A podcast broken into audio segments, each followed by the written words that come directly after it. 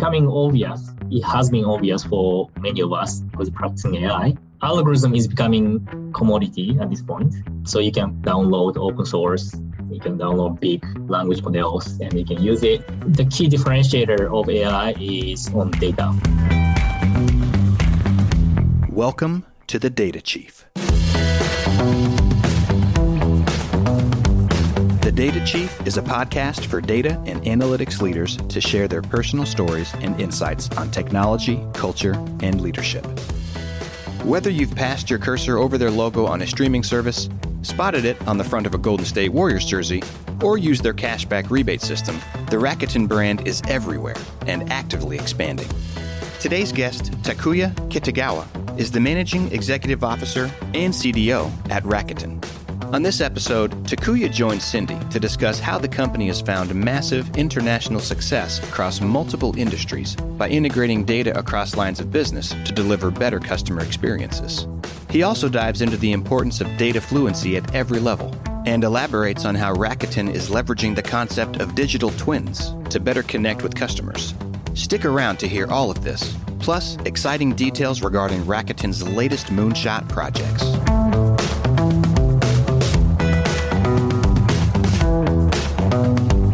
The Data Chief is presented by our friends at ThoughtSpot, the modern analytics cloud company. ThoughtSpot makes it easy for anyone to analyze your company's data with search and AI. Business people from companies like Walmart, Hulu, Schneider Electric, Cloud Academy, and Mercado use ThoughtSpot to quickly uncover new insights and turn them into action. You can learn more at ThoughtSpot.com. Takuya-san, welcome to the Data Chief. Thank you. Thank you for having me. Thank you for joining all the way from Tokyo, correct? Yes. And you are our first guest joining us from Japan, so welcome. Oh, is that right? Okay, yes. Wow. Thank you. I'm honored. We're honored. Rakuten is such an interesting brand. So for those who are not familiar with it, tell us a little bit about it. Yes. So Rakuten is, internet conglomerate company. We have more than 70 services running under our roof, including fintech businesses such as credit card, insurance, securities, online bank, e-commerce company such as shopping, travel booking, golf booking, and also mobile carrier business we started a few years ago, and others. So we are basically spanning pretty much all the lifestyles of customers, and we are becoming an infrastructure of society. So we are partnering with Seiyu to try to build help supermarket in Japan to digital transform its operations and its services. Right. So we've been actually running our online supermarket businesses for a while. It's been maybe 6 years already. And we basically decided to, take another step further into, transforming the supermarket businesses together with, Seiyu. Right. Thank you. So a lot of different industry verticals, but a common theme is the digital business and online. As a digital native company, tell me how it's changed over the last few years and what really attracted you to join them. Yes. So one big transformation we made, originally Rakuten started off as an e-commerce company, and we expanded our businesses. Very early in the stage, we started acquiring travel booking services, and also acquire fintech businesses like credit cards.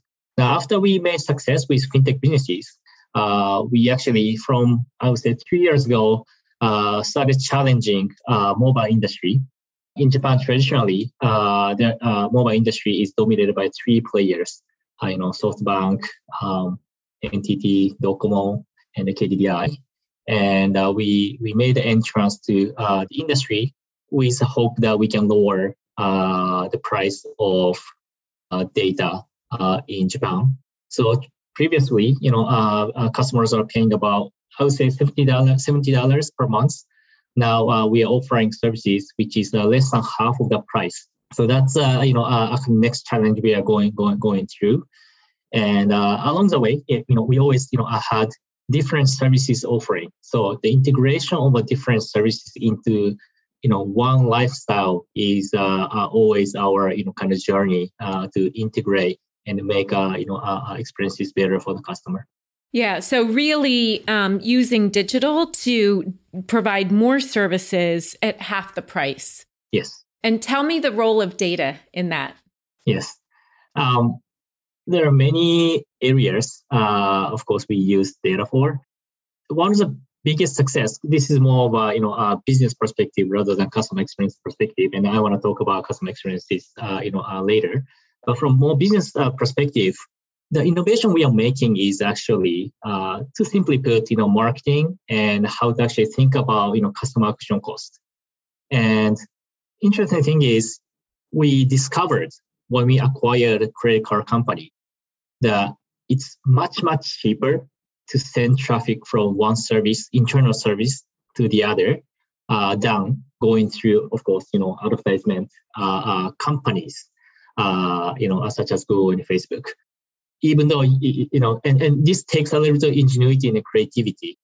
Now, if you think about it, e-commerce and credit cards come really well together, because, to shop online, you need a credit card. Right. And the key point is, how do you connect credit card back to shopping? That's no obvious statement.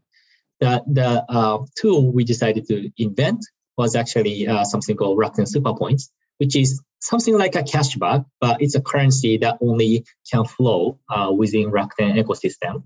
So credit cards that we have decided to issue or give back 1% monetary value to the customer in the form of points. So what happened was, when customers actually spend $1,000 on credit cards, online, offline, anywhere, they can get back $10 as points, and then they can use it, redeem it in our e-commerce site.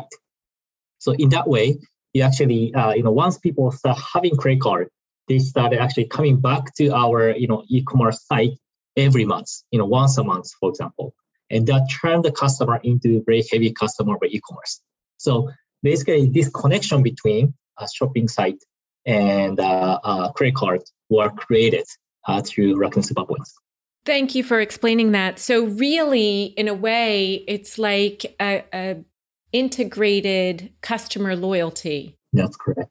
Yeah. So if you think maybe if I had MasterCard or American Express, then I'm going to get miles on that and I can use that either at a particular store, but that's a business partner. Whereas at Rakuten, it's totally integrated. That's correct. So data play a essential role in this integration because, you can deeply know what customers are wanting in each of the services. And not only a surface level integration that we can do because it's owned by, all of them are owned by us. Another good example is, we have one of the biggest online banking service in Japan. And we also have, security service, which is, stock buying, right? Stock buying and selling. So it's like a Robin Hood of Japan. And when you actually integrate them, the way you integrate is, because both of them are government-regulated industry, there's a strong, KYC requirement, know your customer requirements to check the identity of the customer. But as it turns out, this, identification requirement is similar to these two services. They are both very strict, but, very similar. So therefore, you actually could connect the onboarding process of banking service and the security service and make it conversion rate much, much higher. Second is, we even integrated the account.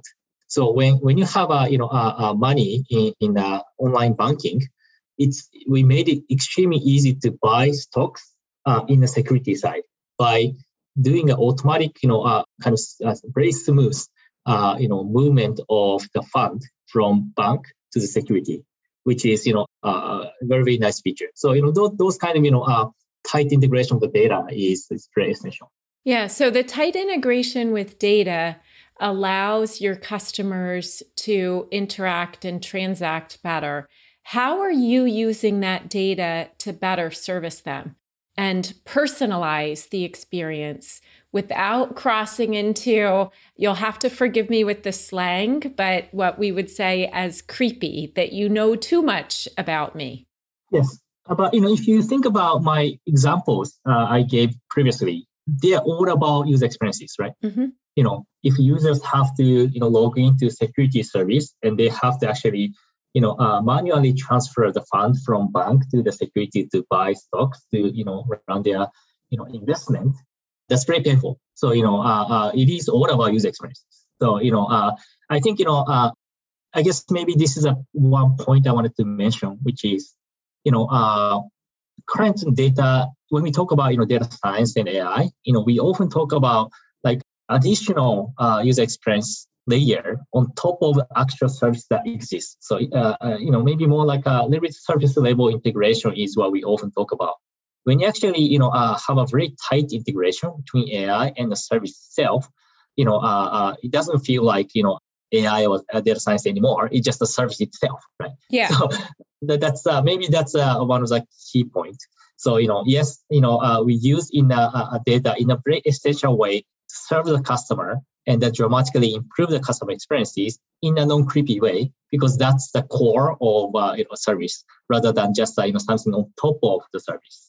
Right. So AI is not an afterthought. Exactly. It's core to the products and shopping experience or transacting experience. Exactly.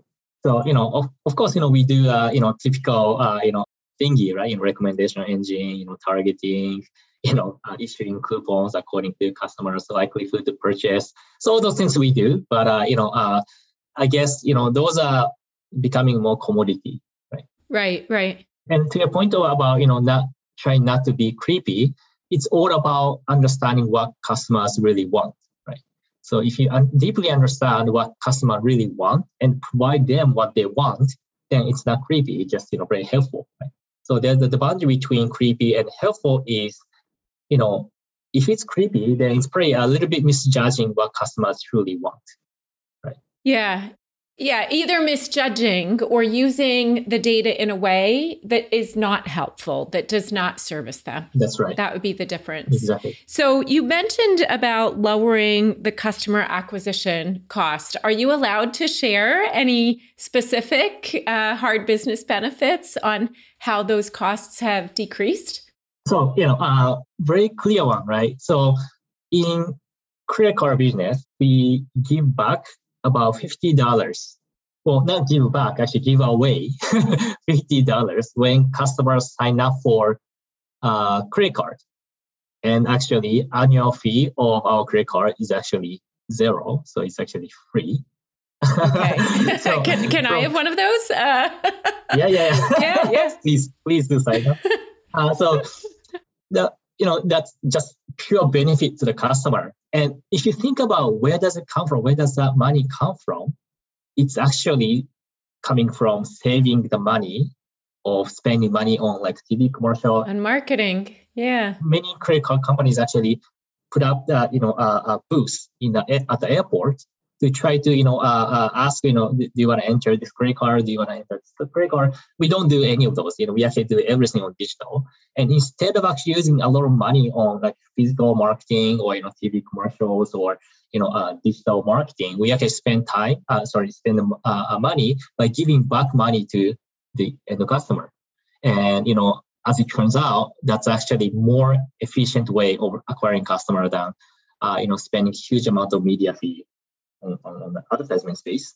And this is possible because our e-commerce marketplace has been already very popular, and we are collecting millions of customers' attentions already on that site. So using that media, basically, we could significantly lower the cost. But maybe innovation was, and big surprise, I guess, to many of the people was this works, across the different industry, right? Right. So that's one idea. And another one, I should tell you, I think one thing that we did for the first time in the industry was usage or, leveraging the power of sports, which became the owner of baseball team in Japan. And the insight that our CEO had, Miki had, was, look, everybody loves baseball in Japan. And baseball team name is called out every day, right? You know, when they play the game, when the, you know, a famous player comes into your team, and every day people talk about the team's name, you know, just like, you know, United States, and I was in Boston for a long time, and people always talk about Red Sox. So people are so excited about sports. Yes. So the power of branding and power of, you know, kind of advertisement through sports was so significant. And people are doubting, right? You know, okay, how much ROI do we have for, you know, owning a sports team and sponsoring it? And as it turns out, it has a tremendous benefit. And now it's becoming a commonplace in Japan for IT industry to own a team if you become big enough. So I don't think this trend has come yet to the United States, but I think this is becoming an obvious statement in Japan at least. And this is one of the reasons why we became a sponsor for, you know, Golden State Warriors in the US. And also, you know, FC Barcelona in Spain. Right. So I do think there is that emotional connection. So maybe owning the sports team versus just advertising during that World Series or the World Cup or what have you. I think that would be the difference. But that's great. So really what you're talking about, many organizations have a vision for omnichannel and for cross-selling, but the data is siloed across those lines of business. So it's hard to do that. It sounds like your data is integrated across all the different lines of businesses. That's correct, yes. So how did you get to that level of easy data integration across the different lines of businesses, particularly when you do a joint venture, for example? Right. So historically, you know, we mostly do acquisition of companies, and it's a challenge to integrate all those data. But from the get-go, I think our CEO had a very, very clear directive of, you know, look, if we are going to acquire a company, integration of, it starts from integration of ID. So login ID need to be completely the same. You know, I think this already has been a common practice across, you know, Google and Facebook to, you know, to align the login ID. Starting from there, you know, you really have to, you know, integrate the data. So that's maybe, you know, that's a key point. When you acquire a company, one of the key agreements you have to make with the you know the other company is, you know, we have to integrate ID and data. So what's interesting, what I heard you say, Takuya, is that it was the CEO who said we need a consistent ID. So it sounds like it also requires a CEO who gets data and values data. I guess one thing I'm very lucky about is our CEO is a driver of data and the data strategy. Yeah. You are lucky or you're intentional. So I think many CEOs now get that, but maybe not 10 years ago. So if you imagine some of the data leaders that are listening to this podcast and they're like, oh, I wish our leadership got it, or I wish they got it to that degree, what would you advise them? Oh, wow. Okay. That's a tough advice to give. But, sorry, just you know, one thought that came up to me is if the CEO has investor history or, you know, attitude, those CEO tend to love data a lot because, you know, so, you know, our CEO Miki used to work for a big bank in Japan, and he was responsible for, you know, making investment, and also Son Masa of SoftBank is a big investor, right? And he's all in data and AI. And the reason is, if you're an investor, you actually know the value of information and data and intelligence, right? That's all about investment. You know, when you're actually making investment, you know, you need to know, you know, what, you know, other companies doing. And coming from that background, it's so natural to value data so much, right? So that's why I think our CEO from like 25 years ago is so passionate about data and information and intelligence. He appreciated it so deeply that, you know, there's really nobody else who's actually so much more passionate than he is, maybe except for me, but and me, I got 30 years already in this field, so yeah. So maybe, sorry, this is not really so much about advice, but one way you could explain to your CEO, why data should matter is, those kind of angles, right? Maybe from business angle, you can try to excite them to look, acquisition of companies becoming a common practice, and to acquire customer, you really need to know those information. So it is like that, right? For customers as well, it's all about discovering the value that's hidden behind, and realizing that value. And there's a gap between what people think these customers value should be, and then what other company actually think this customer value should be. And the gap is basically what we can actually know and leverage. And at the same time, this gap is precisely the benefit we can give it to the customer, right? Because that's a customer subjective value as much as companies objective value to give services to the customer. Right. Thank you for that. So the other thing that Rakuten is innovative with or early with was the concept around digital twins. So for those who are not familiar with this, maybe if you can define what this means and where did you start? Was it like a particular process or a particular customer journey or vertical? Yes, thank you. So, of course, digital twin as a word is defined in many ways around the world, and probably but the way I understand, I use the word digital twin in our company is the understanding and representation of customers' needs and true demands on digital space. Right? So the idea is the context of the customers, circumstances of the customers. You cannot ask customers of those detailed circumstances all the time through the service. So in one way or another, you really have to understand customers' wants in your service side.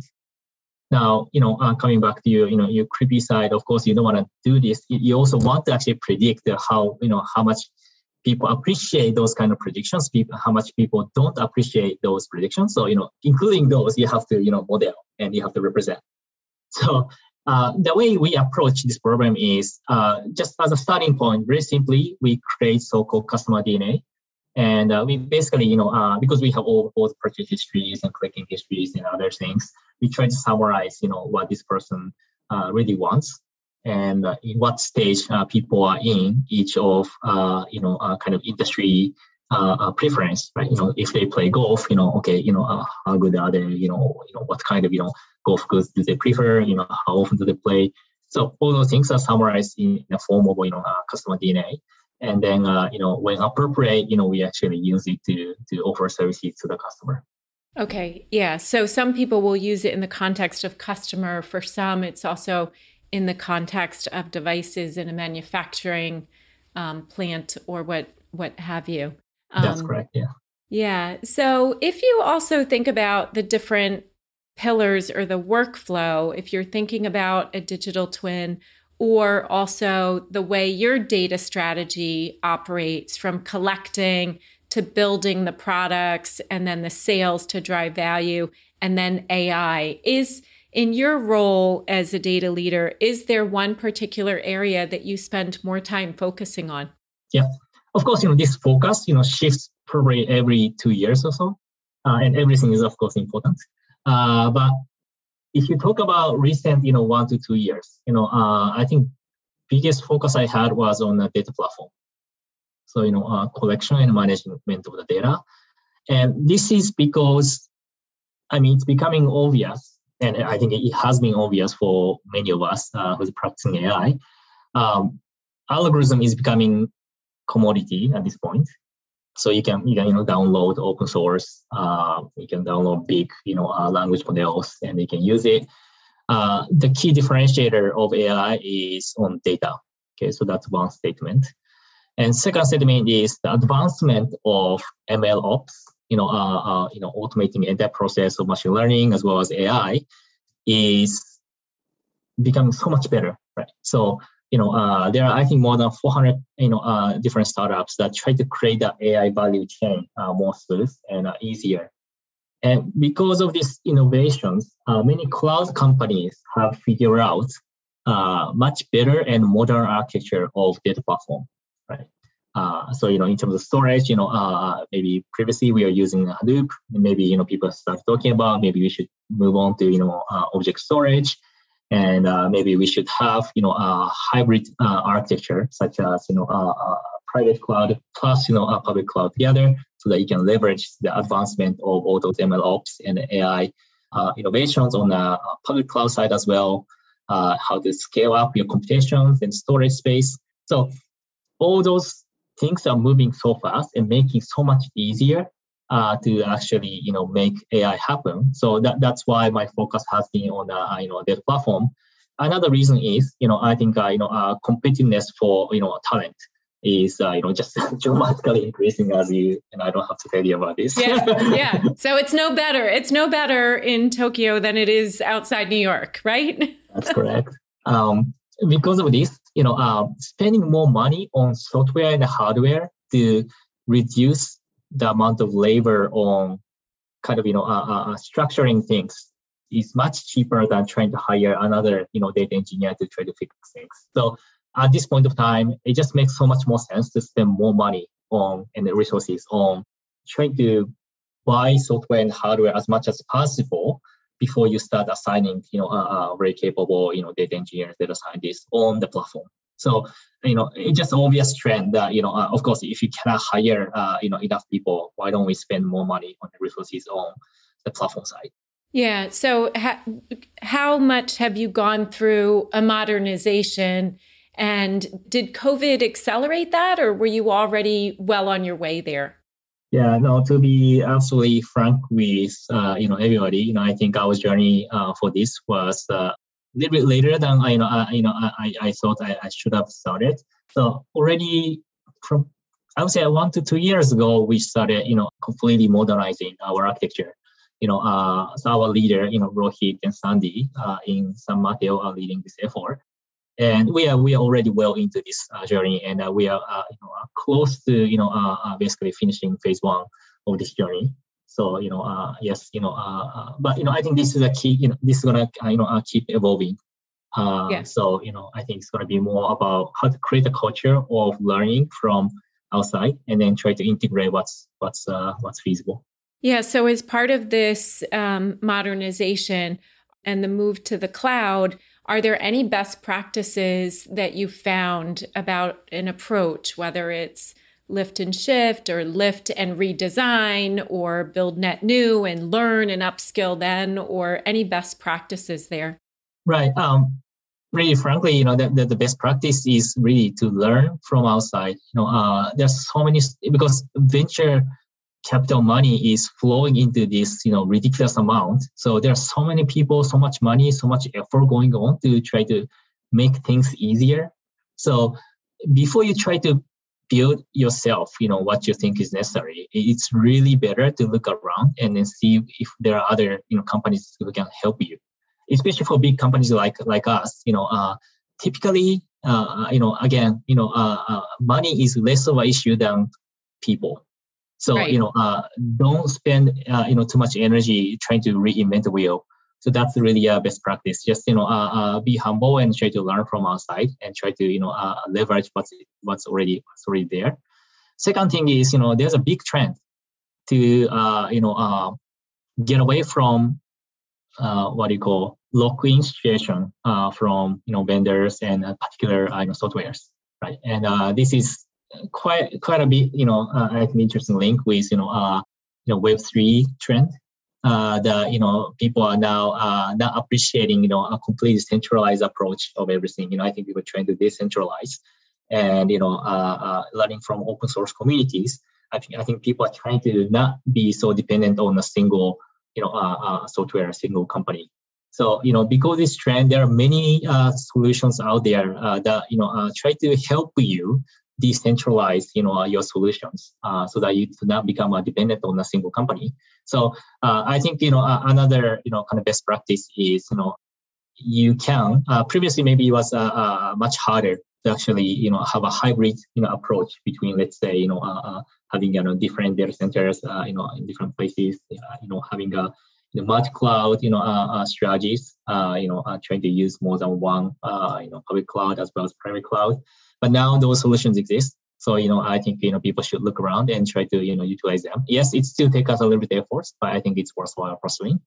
And lastly, together with that, trend, there are more companies who are trying to help moving of data from one storage to the other, and making it is smooth. And that movement of data, if people have gone through a migration process, it's extremely painful. But now I think it's getting better. So I think there are people who are willing to help us, as long as you have spending enough money, of course. I think that's a bit fun. So it comes back a little bit to money, but your view is that it's still the people. So are there, what are some of the practices that you've adopted to change the mindsets and also the skills for this data-driven digital cloud world? Thank you, Cindi. So within our company, because our CEO are so committed to this, we are having. So prior to COVID-19, we used to have quarterly camp for AI strategy for all the executives in Rakuten Group. So, executive officer and the Wolf, because we acquire so many companies across the globe, we have maybe more than 100, executives across the globe. Everybody have to attend this, AI camp. This takes whole day every quarter. And we used to gather in a physical place like India, San Mateo, or Tokyo. And we pack all the executives into a room. And then we have the full day discussions on the strategy of AI, everything. Okay. So that's a huge commitment, right? That is a quarterly AI boot camp for executives. I love it. Yes. And because of the COVID-19, we couldn't do this anymore in physical space and because of travel restrictions. So, our CEO decided we should do this now every 2 weeks. Oh my gosh. 30 minutes online. 30 minutes. Okay. Well, bite size is good as long as it's not 8 hours every 2 weeks. Oh my goodness. Okay. So it's called an AI showcase. So, so I have a, a portfolio or product lineup for AI products. And then I have a, a big map of, what product we should build for AI. And for each product is, product manager presents their progress, future, perspective, and how this product should help the entire Rakuten Group within 30 minutes every 2 weeks. And we have active discussions on, which direction they should go, what should we do. So that's a, executive level, involvement. So, of course, this kind of activity of the executive should cascade down to everybody in the company, and I think that's another thing we do. So we help them appreciate this kind of data and AI innovations by providing data intelligence training. So and this is actually this is more like a kind of Japanese style, but we have about 20,000 employees in Rakuten. It's probably a little bit more now, so maybe close to 30,000. But everybody, including executives, are required to take this, data intelligence training we created. It's just a 1 hour and a half training course, So it's broken up into like 10 minutes, short, micro learning. But still it teaches everybody in the company about how to utilize data, in a business setting. So that's that's our way of. No, that sounds like a fabulous data fluency program, really. That is required of everyone. Are there also ways that you focus on upskilling data professionals so that they learn these new technologies, or what are the incentives there? That's a great point. To be frank, I think I need to accelerate that aspect a bit more. We do have within tech community certain training program provided by each of our leaders. The leaders of the algorithms or the leader of their platform, have sessions to teach whoever wants to take it. Maybe about 50 people, classroom sessions for just a couple hours for each topic. But I think this is not yet good enough. Again, as I talk with my friends in US and my colleagues who are very good at those technologies, I learned so much about what's new technology coming up, what are the new concepts that's coming up. Maybe recently, the concept of data, quality checking, data monitoring is coming up. Observability, data observability is another one coming up. Yeah, mm-hmm. That's correct. So so there are many tools that allows you to do this easily for many different cloud setting and others. So maybe studying of each of those tools and what's the benefit those tools can bring to Rakuten Group. Those kind of study group need to happen much more. So maybe that's what I should initiate. Yeah. So it sounds like Rakuten has an amazing education program for leaders as well as all employees. What about you personally as a data leader? How do you stay up to date with everything? Do you read? Do you take classes? Do you podcast? What do you do? Yeah, no, I do actually everything you said. So podcast is actually one of my favorite. So Anderson Horowitz has a very strong, data focus. So, I do, listen to Anderson Horowitz podcast. Newsletters has been extremely, good. Has been one of my favorite way of learning. I'm actually a reading person than listening person in general. So I subscribe to a few newsletters, especially actually startup newsletters. So a few VCs actually send out a list of startup company that just finished the raise, right? Hopefully that's a sign of success of that company. Yes, and, you hope we're not just throwing money out there. Yeah, exactly.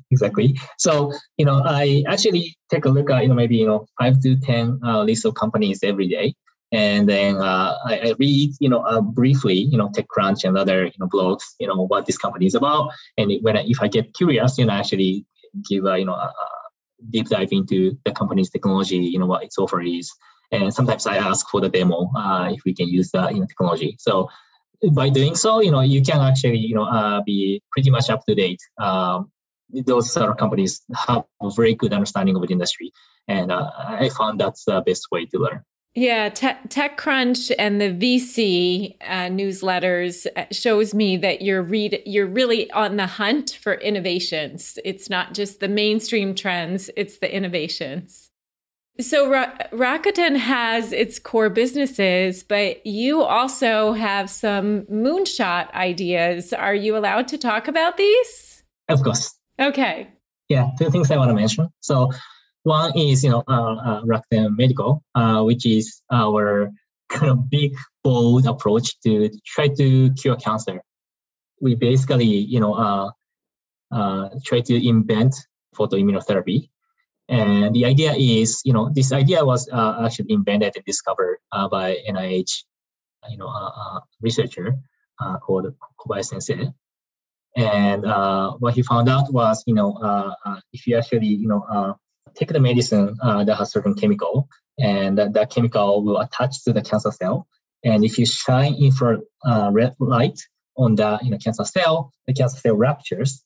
And that medicine has been already approved in Japan as a clinical medicine. And in the rest of the world, we try to get more approvals to actually deliver those medicines to the world. Now, how AI plays a role in here, our research team in India tried to gather, biomarkers to identify which patients actually respond to this medicine better. So, in the world of personalized medicine, we all know biology is so complicated that not a single solution works for everybody, right? And I think, certain solutions work for certain segment of customers and patients, and that's good enough, as long as it works for some people. But, we need to know, which patients respond to certain, treatment better. So, a process for discovering which patients respond better is now investigated through machine learning and AI in our lab. So that's one moonshot project. Yeah. So I love that. That's so inspiring. I hope it pays off. You said you're an avid reader, and it makes me think of a chapter in a book I was just reading, Soonish. And one of the chapters is on personalized medicine. I don't know. Have you read it by chance or familiar with it? Okay. I'm going to send you that link. But interestingly, this author did talk about in personalized medicine, the main blocker is, so there's so much data that we're creating more data, but again, not enough skilled people to actually leverage that data. I don't know if you're seeing that with the personalized medicine as well. Yeah, no, I think that's absolutely correct. And this industry is going to evolve so fast in the next 5 years. I'm pretty optimistic about this. Yeah, that's exciting. So if I may, I want to talk about another moonshot, project that that's maybe more kind of dear to my heart. My background is theoretical physics. And I used to work in Harvard to try to propose materials that can be, a foundation for new quantum computer. So, I was funded by, certain a fund that supports building of a quantum computer before. And when I joined Rakuten, of course, I was getting away from all the physics that I was doing before. So I didn't know I was going to come back, but now 9 years later, finally actually came back to my own, theoretical physics background. Now we actually are working with a company called Quera, which is, a quantum computer company built by Harvard professors and MIT professors to actually try to challenge new paradigm of building quantum computer. And so now, as Rakuten, we are the investor for Quera to try to propose different ways of using quantum computer for commercial purposes. And because have a the professor who's actually built this company is my mentor, has been my mentor throughout my career as a theoretical physicist. So finally I came back and I started collaborating on this project. Yeah, that's wonderful that life can come full circle like that. But Takuya, I'm listening to these two moonshot projects and thinking, wait, how do you run the day job of the data, the data and analytics? So how do you do it? Or maybe how do you divide your time? When I would imagine I personally would want to work on the medical and curing cancer 100%. Oh, thank you. So I think it's more like time-wise, I allocate my energy, I guess. As I told you, my focus shifts every 1 year, 2 years. And of course, all of my colleagues are extremely capable, right? The people who run this platform, Rohit is extremely capable.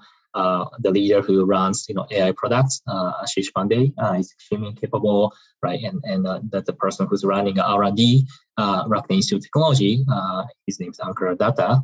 He's also extremely capable. So, I guess every year I focus on certain every year, and then try to create a strategy, new directions, and kind of explore what's possible, and then together with those leaders.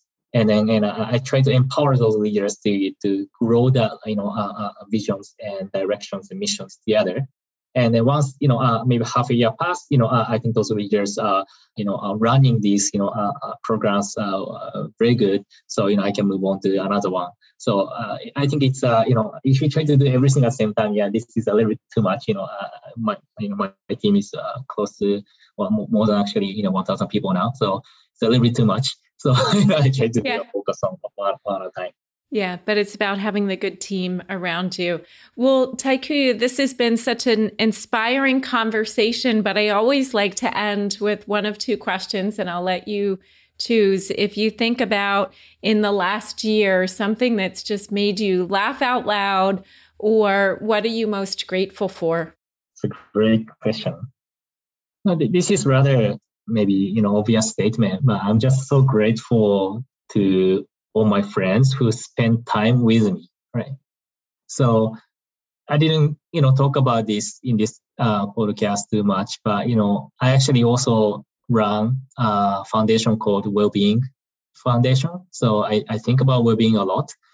And we spent so much time on doing things, right? Doing things together, trying to achieve things together. But when it comes to, your well-being, as it turns out, what matters is, not so much of doing together, but being together, right? Maybe you're not doing anything. Like, let's say, you're in front of fire, together, campfire together, and you're sitting there and not doing anything. Maybe that's a memory you remember when you actually, when you're not doing very well, right? So, yes, doing together, it's fantastic. I really appreciate everybody who's trying to achieve things together with me.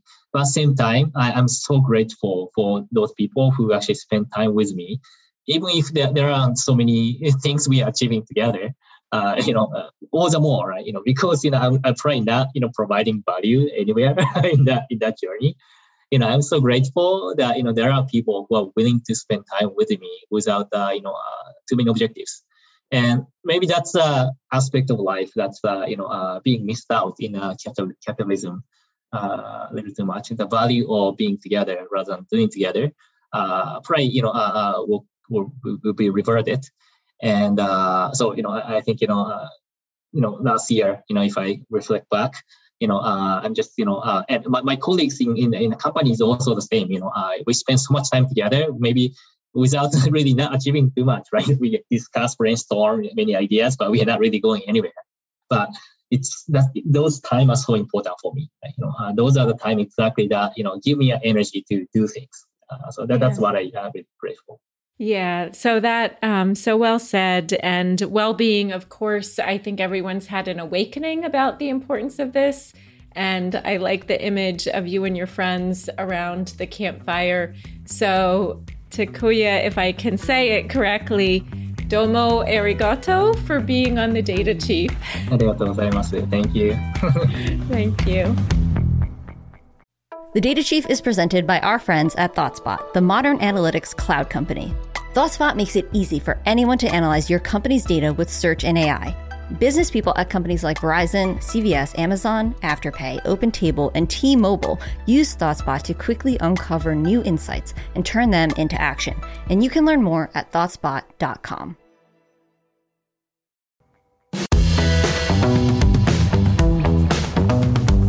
Thank you for tuning in to another episode of The Data Chief.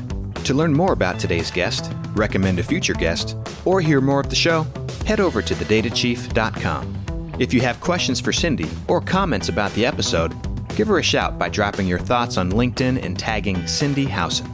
And if you haven't already, be sure to subscribe, rate, and review the show. Every review helps more people discover the podcast and helps us improve our content.